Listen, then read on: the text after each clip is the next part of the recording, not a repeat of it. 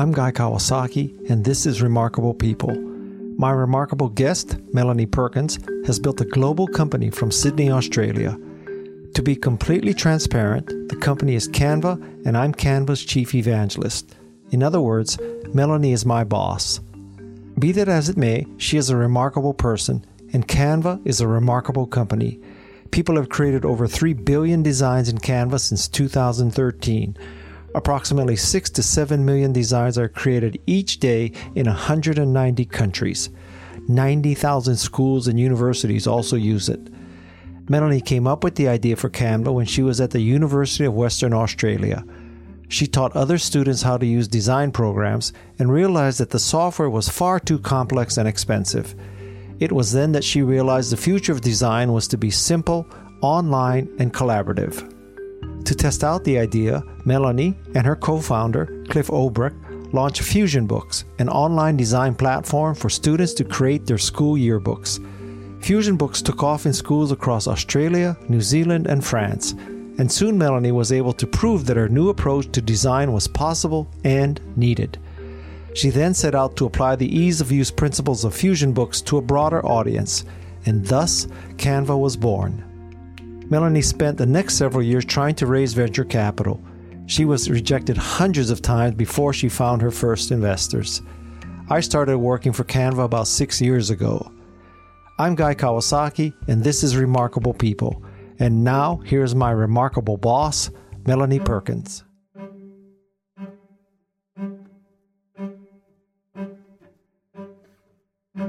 Canva has more than thirty million people using Canva across one hundred ninety countries across the globe. It has been used to create more than three billion designs now. So it's been growing, growing rather rapidly since we launched in two thousand thirteen. Now, now take us back to Western Australia, Perth, and the genesis of Fusion Books, uh, which eventually be, became Canva. So what's the, the genesis of Canva? So years ago, I was at university and I was teaching design programs, and students would struggle learning the very basics. It would take a very long time to learn where the buttons were, let alone how to actually design something that looked good. And so I thought that in the future, it was so apparent that it should be online and collaborative and way simpler than this crazy complex software. And so what I wanted to do was to, to make that happen. But at that point in time, I had no business experience, no marketing experience, no software experience, or any experience that would be somewhat relevant. So rather than trying to tackle the entire world of design, decided to tackle school yearbooks in Australia. Um, so my co-founder, no, my boyfriend became my co-founder, and we took over my mom's living room. That became our office. And we set to work and we created an online design system to create school yearbooks, because teachers often had a really hard time creating a yearbook. They would get thrown in, they had no design experience, and have to create one from scratch that would be seen by their entire school community. We kept on getting questions from our customers, and they were like, hey, um, can I use this to design our marketing materials, our canteen menus, and other things? And we're like, surely it's been done now, that there's other there's other software available that enables easy design, and it certainly still wasn't the case. And then it was a long journey of going to San Francisco and pitching people. It was like three years between initially pitching investors and actually landing investment. But then eventually we landed investment, and there was a year, we had a year of pitching engineers as well, landed engineers, and then a year of development, and then in two thousand thirteen we launched. When you look back, was the plan for worldwide domination of graphics from the very inception? And you said, well, step A is school yearbooks, but the ultimate game plan is worldwide domination of graphics? Or did you create the Fusion Books and then expand your horizons once that was going? So in the very, very early stages, we had wild plans for this crazy future um, of lots of different things, lots of different areas that we're looking into. A philosophy that I've developed over the years is start niche and go wide. I guess that has been exactly the way it's played out. But at the start niche at the start was really due to circumstance. We didn't have the resources and the capital to go wide at the start. But I think that that played a really helpful hand. By starting niche, solving the problems of a market really well, um, solving the problems of a market that were willing to pay for their yearbooks to get delivered to, and printed to, uh, to their school, really helped to set the foundations. And we learned how to, you know, manage a company, you know, you know, in a financially sensible way. We learned how to um, grow, how to do marketing, how to ensure that we were able to um, expand internationally and all sorts of other things. And I think that that was all of those really important lessons were really only learnt because we started niche. So even though we had those wild plans at the start, it was really impossible to take on such big companies and such a big market. So yeah, it worked out pretty well. I would say so. Now, how many rejections did you get from venture capitalists? Uh, it would be, it was like three years of pitching. I spent um, six months in San Francisco, uh, two t- lots of, t- until my visa expired. I went there for three months and then my visa expired. And then I went back the next year again until my visa expired. And in that time, I was pitching just literally any anyone that would listen to me. I remember I, I had one meeting, they were like, okay, come to down to um, Palo Alto at seven o'clock for a breakfast meeting. I was like, okay. I jumped on the train at four thirty in the morning and went down to Palo Alto for a, a breakfast meeting. Just doing absolutely anything I could, pitching room, rooms full of investors. I learned to kite surf, to go to a kite surfing and entrepreneurship conference, literally just doing anything I could to, to help get the wheels rolling. I, I don't expect that the people who rejected you told you the truth, or at least the full truth. But do you believe that being a woman, being young, being from twelve thousand kilometers away, were all these factors? If you were a, a man and you were in Silicon Valley, do you believe you would have got funded earlier, faster, easier? I have no idea, and I, I don't really spend a lot of time thinking uh, like the about that particular topic. There were so many reasons people explicitly rejected us for. People would explicitly reject us for being um, based in Australia. People would explicitly reject us for a whole host of reasons. Um, you know, we were too early. We're it was. Too big an idea. People, some one investor said that we couldn't possibly tackle digital products at the same time as tackling uh, physically printed products. That you know they had to be separated.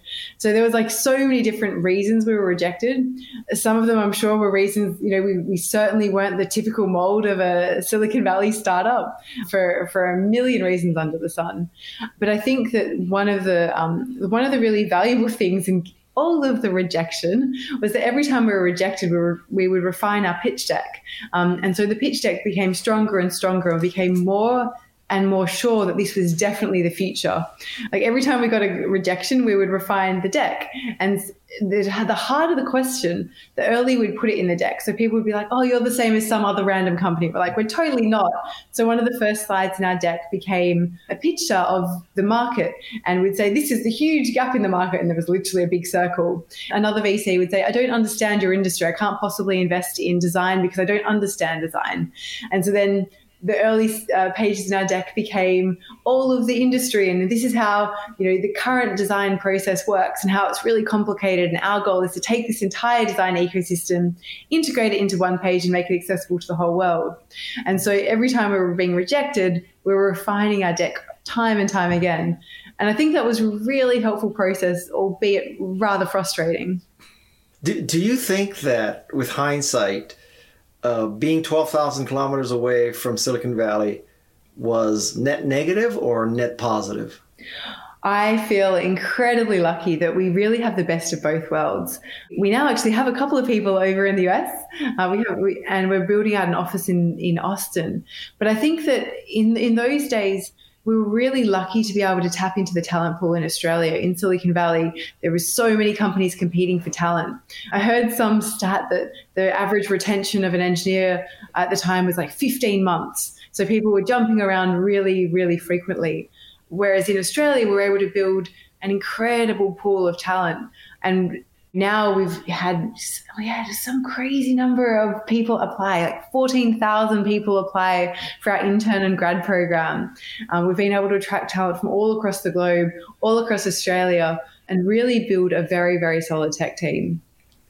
It, it, this is a very hypothetical question, but if the U S work visa system were different and you did not have to leave, what might have happened? Would you have created Canva in Silicon Valley? And who knows? Then you'd be in that morass competing for talent.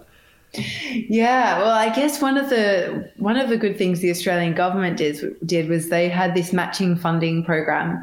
So they would match up to two million dollars any um, funding that you had. There was a million piece of paper you had to, you know, there's huge reports and all sorts of things you had to do to apply to get this Commercialisation Australia grant.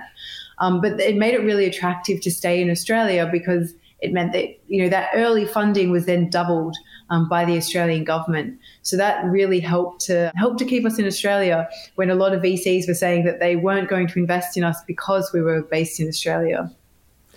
Of course, the irony now is that with the pandemic, no one really knows where anyone is anymore. And it does not seem to matter, right? Because if everybody's on Zoom, what difference does it make if the bits are coming from Sydney or from Yeah, Sand Hill. So yeah. You were ahead of your time. Yeah, I think that's that's something that, that you know, th- there's not that many things that are good that have come out of this global pandemic. That is absolutely for sure.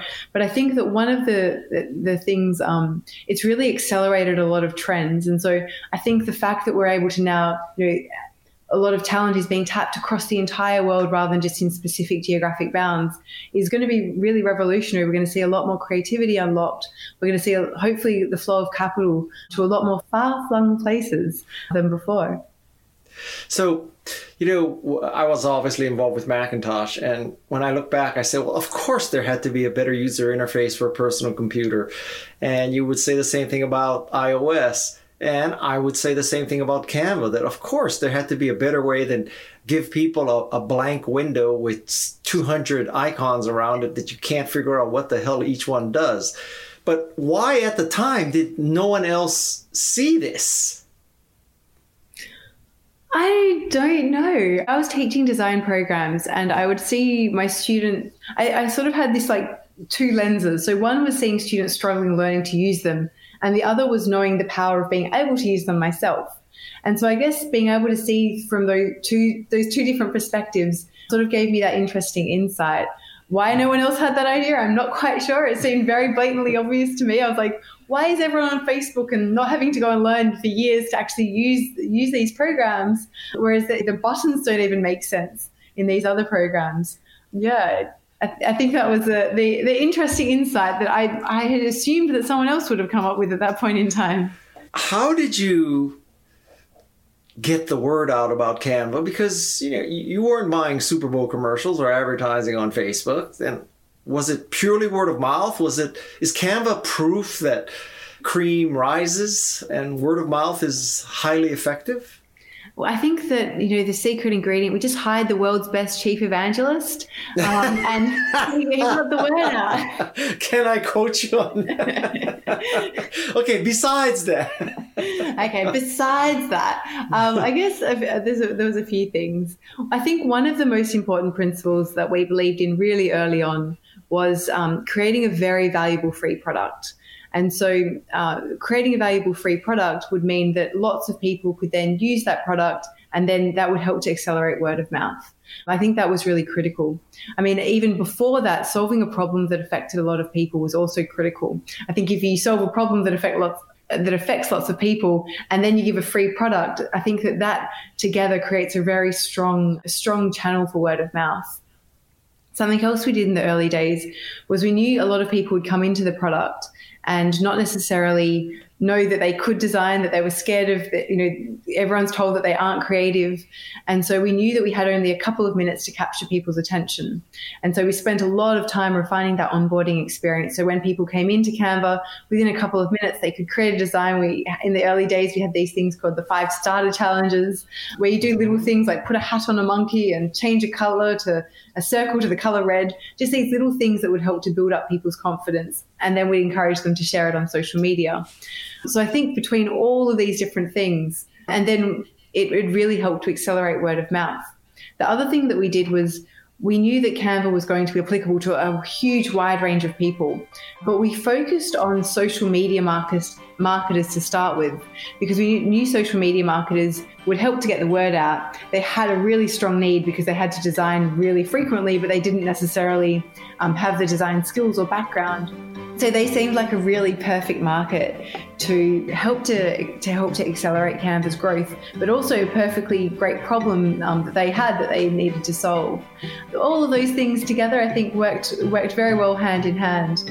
And I guess we've had a, a really wonderful team over the years that have ensured everything from search engine optimization. So if someone's searching on Google for business card, they're landing on Canva's business card templates. And just solving people's problems really effectively has, has really helped to lay the foundations for Canva's growth, amongst other things.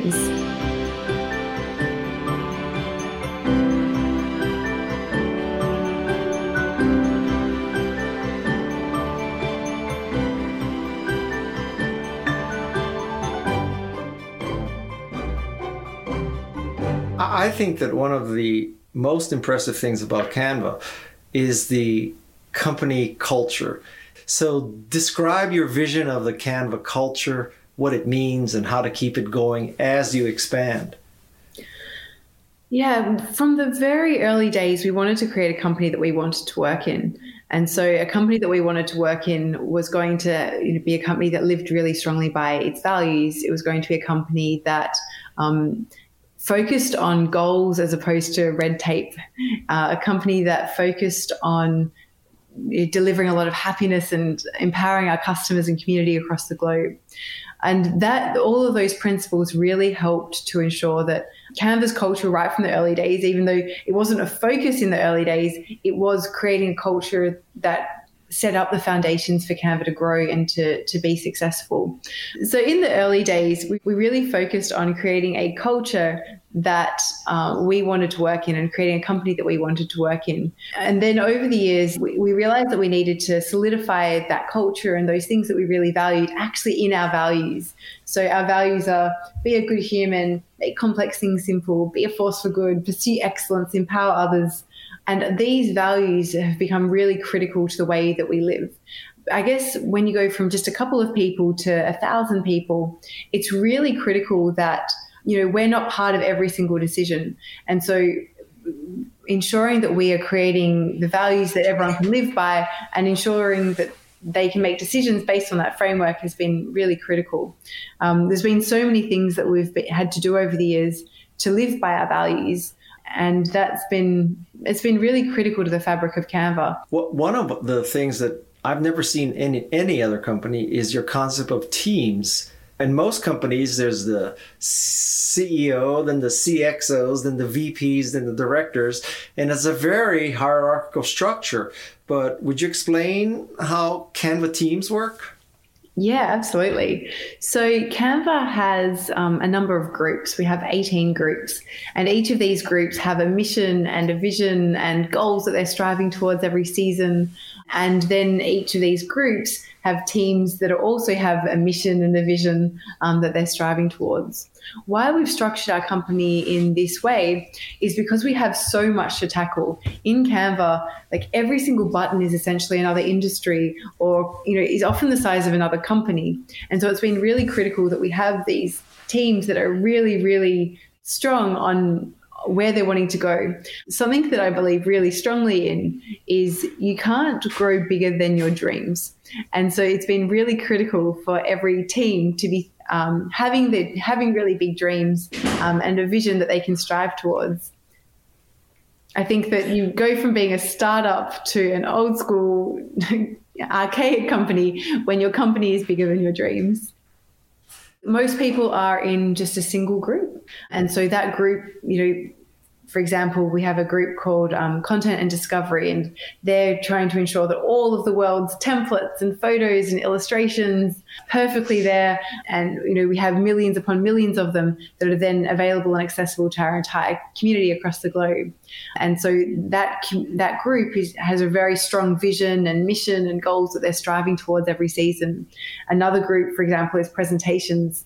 And one of our goals at Canva is to ensure that we have the most interactive and dynamic uh, presentation format that doesn't put people to sleep with death by PowerPoint. And so we have a whole group that's really focused on that.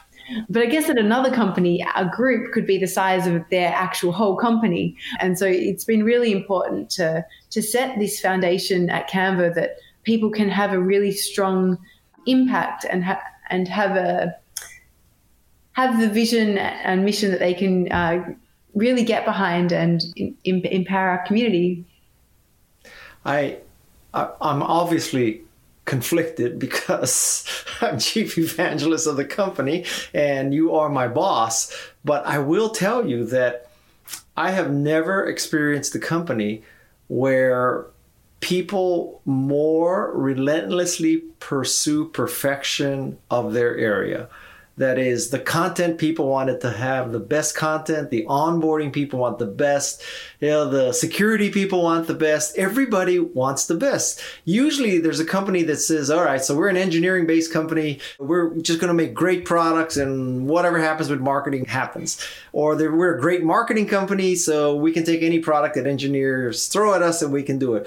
But at Canva, everybody is trying to, what I would say, relentlessly pursue perfection. How did that attitude come to be? Firstly, we have an amazing team. That is without a doubt.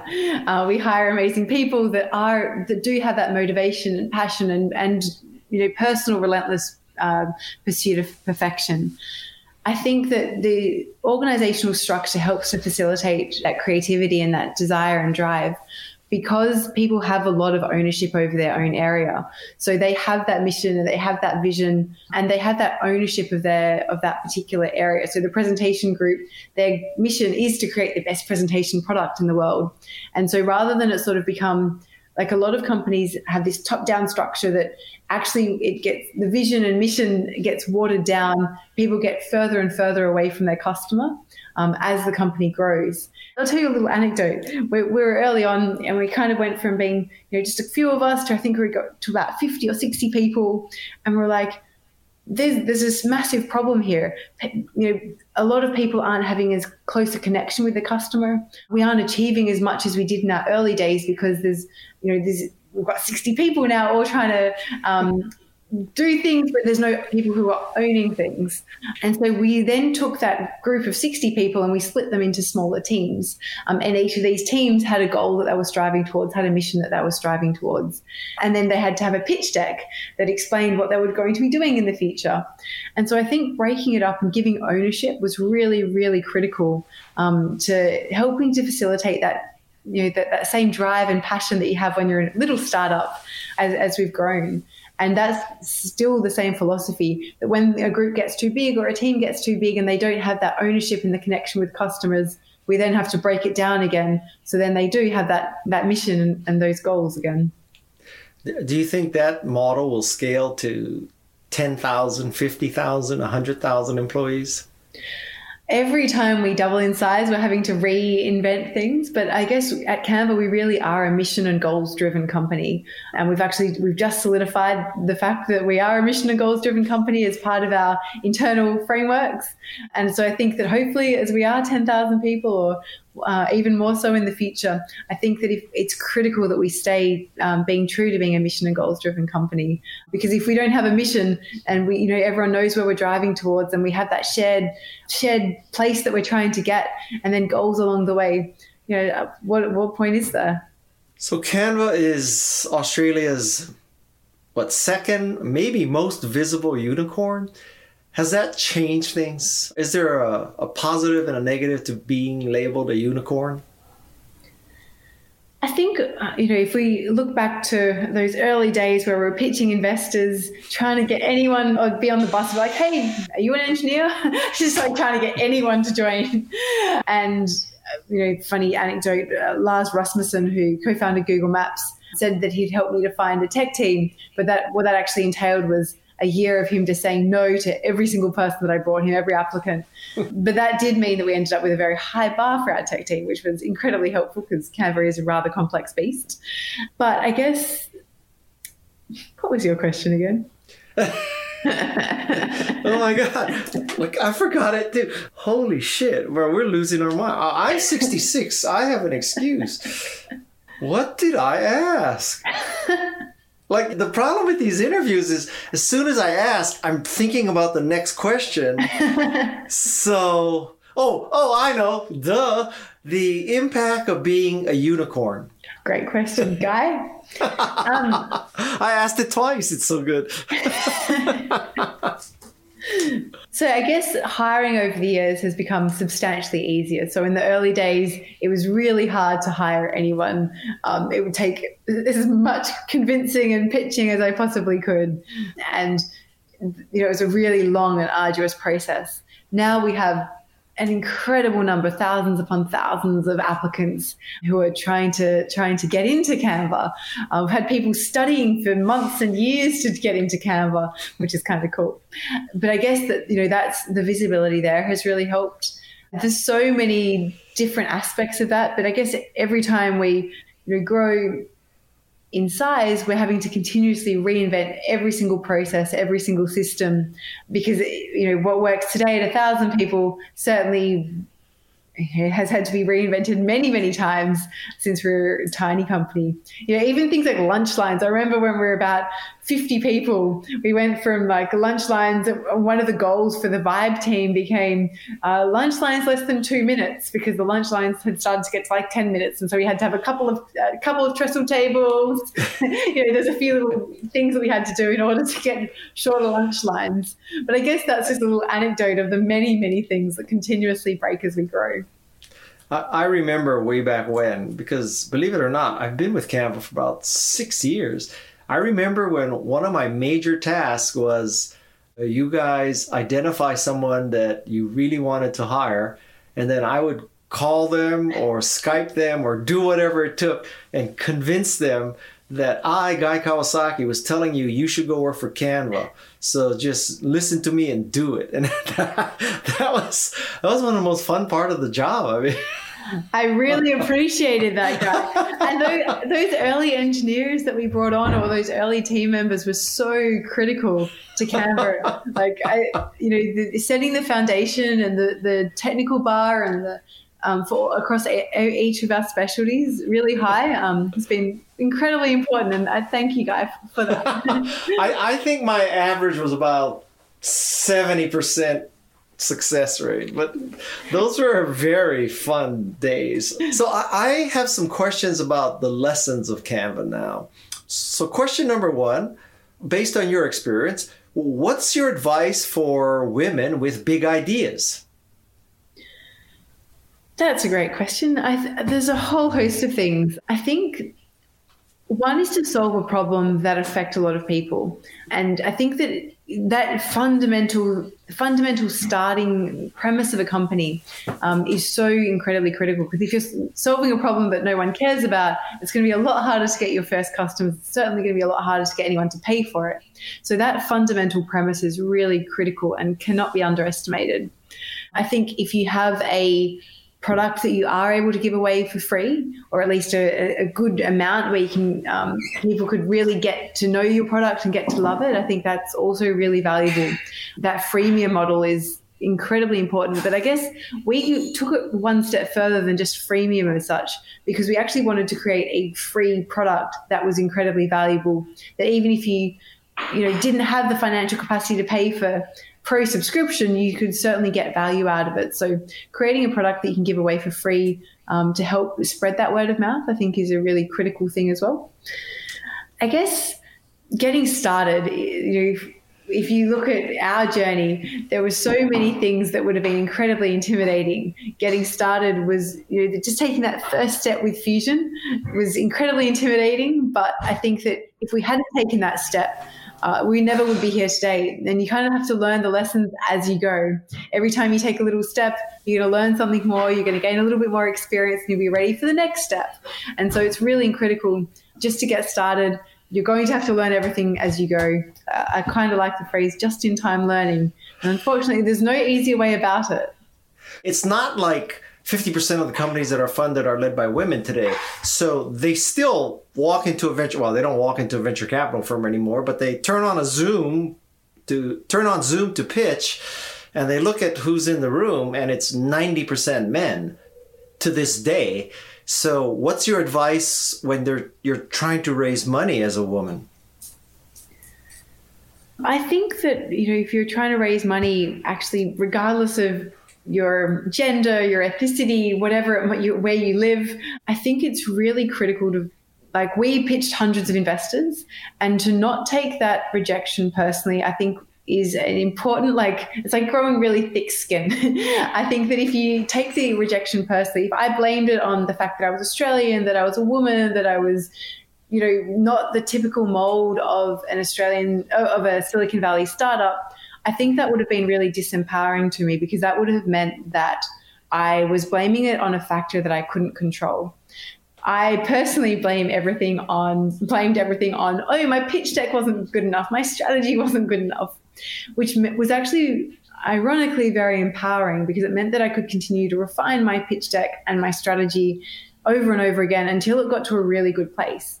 And then it meant investors kind of self-selected. So investors that rejected me, it may have been for a legit reason, it may have been for an illegitimate reason, but they rejected me nonetheless. They didn't get to invest in Canva, whereas the investors that believed in our vision and believed in me invested in Canva and have got to see the fruits of their of their reward. But I think that, you know, there's so many different investors out there. Finding investors that believe in your vision is so incredibly important, and and believe in you. And yes, it may take a while. It certainly did in our case, but it, it did mean that we ended up with wonderful investors around us that really believed in us, believed in our vision, and have been with us for the long term. So we've had investors who were in our early round that have been, been investing all the way up, and they're continuing to invest today, like Blackbird Ventures and Felicis Ventures. They were right right from the early stages. And I think that's, it's been, it's really wonderful to see. But yeah, I guess it takes it's a little bit of uh, self-selection, which works out, which works out rather well. The next lesson from Canva, and, and I don't mean this in a negative or pejorative way at all, but how much of making a company successful is really about faking it until you make it?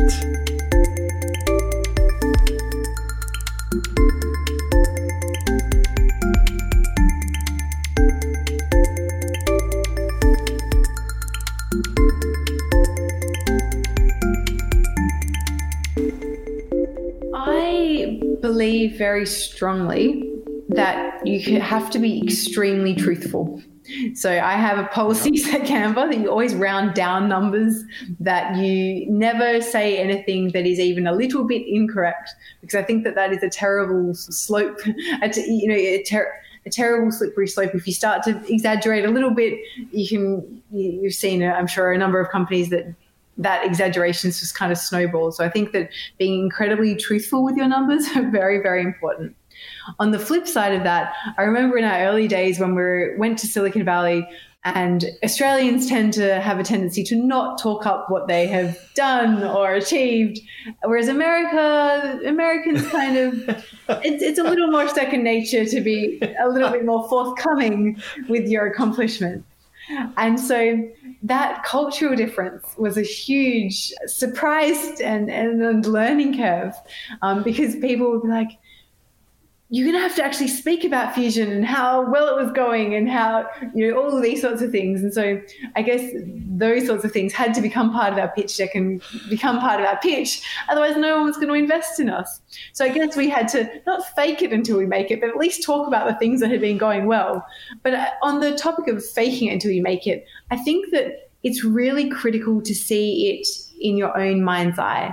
It's really critical to be able to have that complete vision of where you're going and what you're wanting to achieve and what you're wanting to accomplish.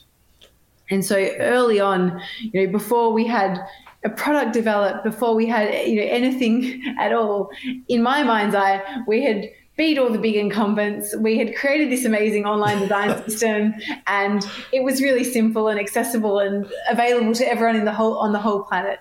So I think it is really important to see clearly the picture that you're wanting to create ahead of creating it.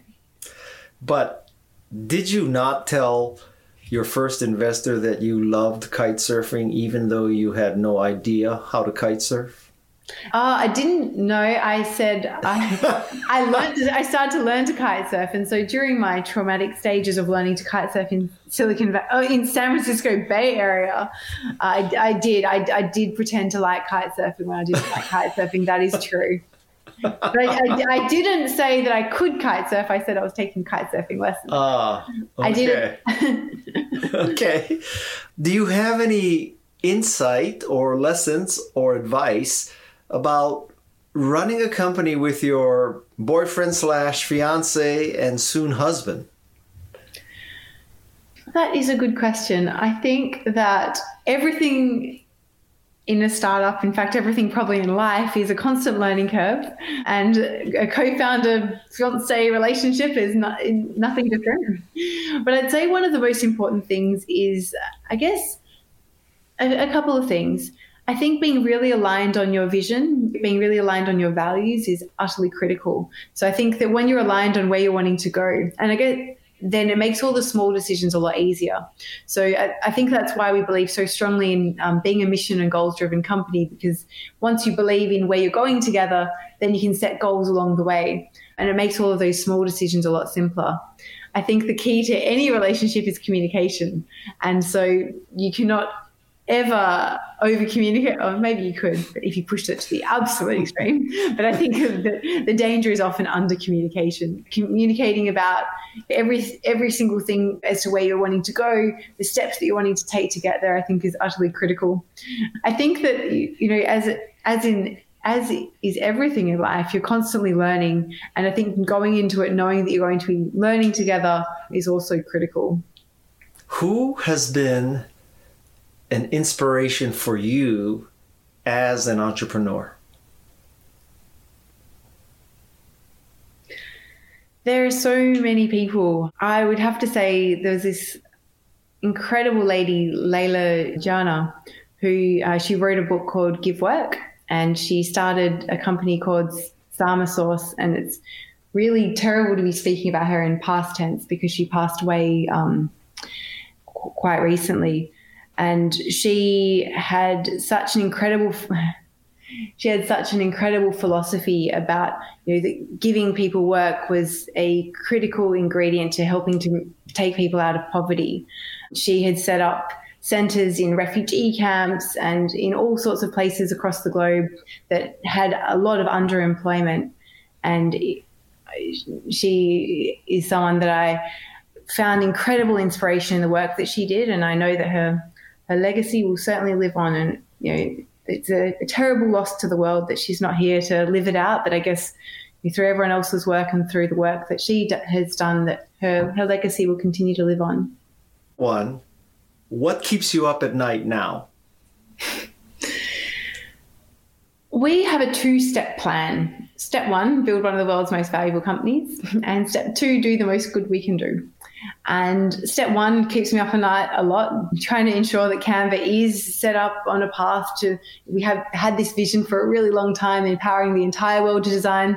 We've got over thirty million people, but that's not the three, you know, four billion people on the internet. So we have an incredibly long way to go there yet. But, you know, there's so much more that we need to do. And there's so there's so much more of our product that we need to build out. We often say we're one percent done. We literally mean that. We've got an incredible amount of our product to build out, an incredible amount of more people to empower. But step two is also something that we're giving a lot of consideration to.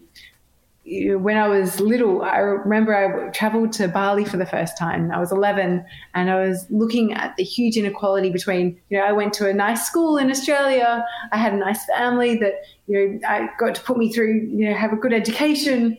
And the inequality that, you know, some people weren't being able to go to school and get a good education, and people didn't have the have the basic rights and opportunities that I had. I thought that that was an incredible privilege and opportunity that I needed to one day do something about. And fast forward a few years, I have an even bigger opportunity um, and responsibility to do something um, to help the world.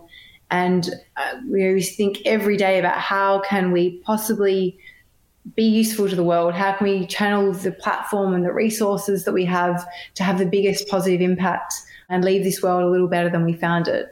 There's a lot of ideas swirling around our head. We've got, you know, through Canva, we've got fifty thousand nonprofits where we give away our paid product for free to help empower those nonprofits to achieve their goals.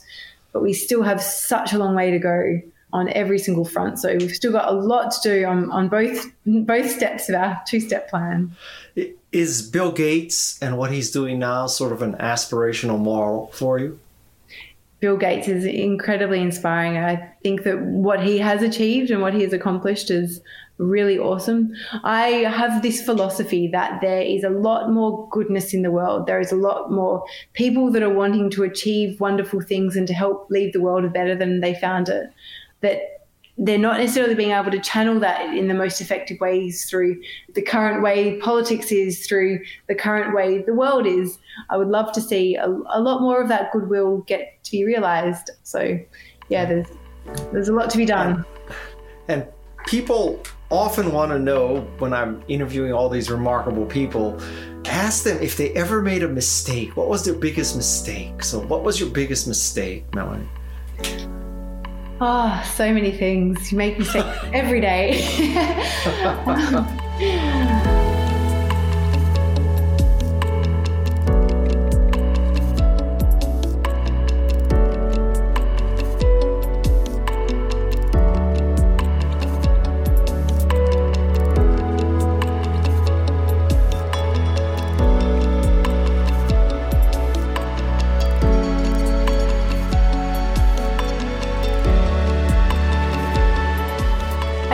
Thing like every time you make a mistake, you have to learn from that mistake. If you make the mistake a couple times, you probably have to learn a little faster. You know, there's certain things that, you know, took so long to get investment. It took so long to find our tech team. Sometimes there's parts of our vision still that were in our earliest pitch decks that we still haven't realized. Is it a mistake, or is it just that it just is a hard slog? I think it, every time you make a mistake, you have to learn a lesson, and hopefully you can accumulate those lessons and then make better decisions going forward. Um, yeah, I, I, you know, there's been, been so many things uh, along the path that, I, that it's hard to even call out one specific thing. And, and the last topic is, because many people always ask me this, so you can tell it from your side, how did you come to find me? So actually it goes back to our philosophy about finding social media marketers, creating a great product for them. So one day, I believe Guy Kawasaki tweeted a picture that my co-founder, you can correct me if I'm wrong, Guy, my co-founder found on on Twitter and realized it was a Canva design. We then had a chat, a chat over, was it Skype at the time? I, I remember one particular particular moment. Guy, we'd been pitching Guy for a little while, and Guy said, I'm fifty-nine, I've got one last big thing left in me, and this is it. And that was sort of how we ended up getting to work together. And we could not have been more blown away by this huge chief evangelist of Apple, amazing, incredible person. He was going to come and work at Canva. We couldn't, we couldn't have been more excited. And, you know, even to this day, there's so many people that I hear saying that they heard about Canva through Guy Kawasaki. He, you've been an, an incredible evangelist for Canva, um, really helping to get the word out, really helping to see people to see why people should care about what we're doing. And I think that you really helped to put Canva on a, a bigger stage. You know, when we're, I think it was two thousand fourteen that we met. Is that something right? Like that? Yes, yeah. Yes. So back in those very early days, you know, we were just starting to get the word out about Canva, but having Guy's megaphone to the world, you know, having Guy being able to open so many doors for us uh, was incredibly powerful. I, I remember those days, Melanie, when, when we used to just jump for joy when a thousand new people signed up for Canva in a day, and like, how can this keep going on? Totally. Oh my God, those were the days, huh? And um. in, in the early days, like when when it was the weekend, we didn't realize. We were like, oh my gosh, what's happening to our, com- our company? It's going down. And then we didn't realize about the summer slump in the U S. Oh my yes. gosh, we're on holidays, but is it going to ever return? Are we just, are we doomed? You know. And now over the years, we start to see these really cyclical trends. People are using Canva at work, so they might not be using it on the weekend. People are using Canva when they're working, so they're probably not using it as much when they're on holidays. So it's been fascinating to, to see. Oh God, those were the days. So I, I tell you that, I tell people this all the time, that I started my career with Macintosh and I'm ending my career with Canva. in between, let's just say I made some suboptimal decisions, but what two great bookends. And you've expressed your gratitude to me many times, and I just take I just want to take this opportunity to express my gratitude to you, because it has been really great fun, a great sense of accomplishment. And I have had the opportunity to dent the universe twice, and I work for Steve Jobs and Melanie Perkins. I mean, how many people can say that? You're too kind, Guy. it it doesn't get better than that. So I, I think I have more than enough material, and I'll let you get back to work democratizing oh. design. Thank you very much, Guy. Feel free to cut anything. Okay. You're very welcome to be liberal with the cutting. You, you don't have to be afraid of what I cut. You have to be afraid of what I add. It's time to read some comments and reviews. This comment is called "What a Guy This Guy Is." Listening to podcasts almost always gave me headaches. How did all these people come up with so amazing stories and did so good in their lives? And thanks to you, I can now hear life stories directly from these remarkable people. I can hear their summarized thoughts on what matters a lot to me. Where do they stand in their lives at this moment? Did I do well? Could have I done better? What to do now? Some lessons learned. I can be a good teacher and still fail the test in my class for a number of reasons that do not have anything to do with knowledge. I needed to be well first. It is really important that I did my best, even if I didn't turn out the very best. Now I recharge and move on. And now the only headache I have had since I listened to each and every one of the interviews that you did is, I hope it's not going to end. This is a review and comment by J O V I C J. Thank you, J O V I C J, and it's not going to end. One more review. Great interview with Julie Packard. K H B Graystar. This is my first time listening to one of Guy's podcasts. He has a great style as an interviewer, and I love learning more about one of my favorite local heroes, Julie Packard. Well done, Guy. Thank you, K H B Graystar, and thank you, J O V I C J. Really appreciate the comments. If you want me to read your comments on a future episode, just go to the Apple Podcast app and leave a review and rating. I look forward to reading it. So there you have it, the inside story of Canva, one of a handful of unicorns from Australia. For those of you who are not familiar with the term, it means a private company that has a valuation of greater than one billion dollars. It has been an honor and pleasure to work for Canva and Melanie and Cliff. I began my career in tech evangelizing Macintosh. I'm ending my career in tech evangelizing Canva. It can't get better than this. I've never worked for a finer group of people than the employees of Canva. I'm Guy Kawasaki, and this is Remarkable People.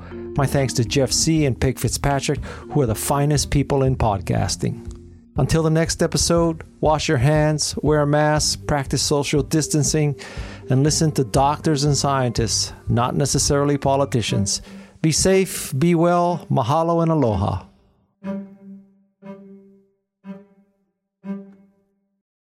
This is Remarkable People.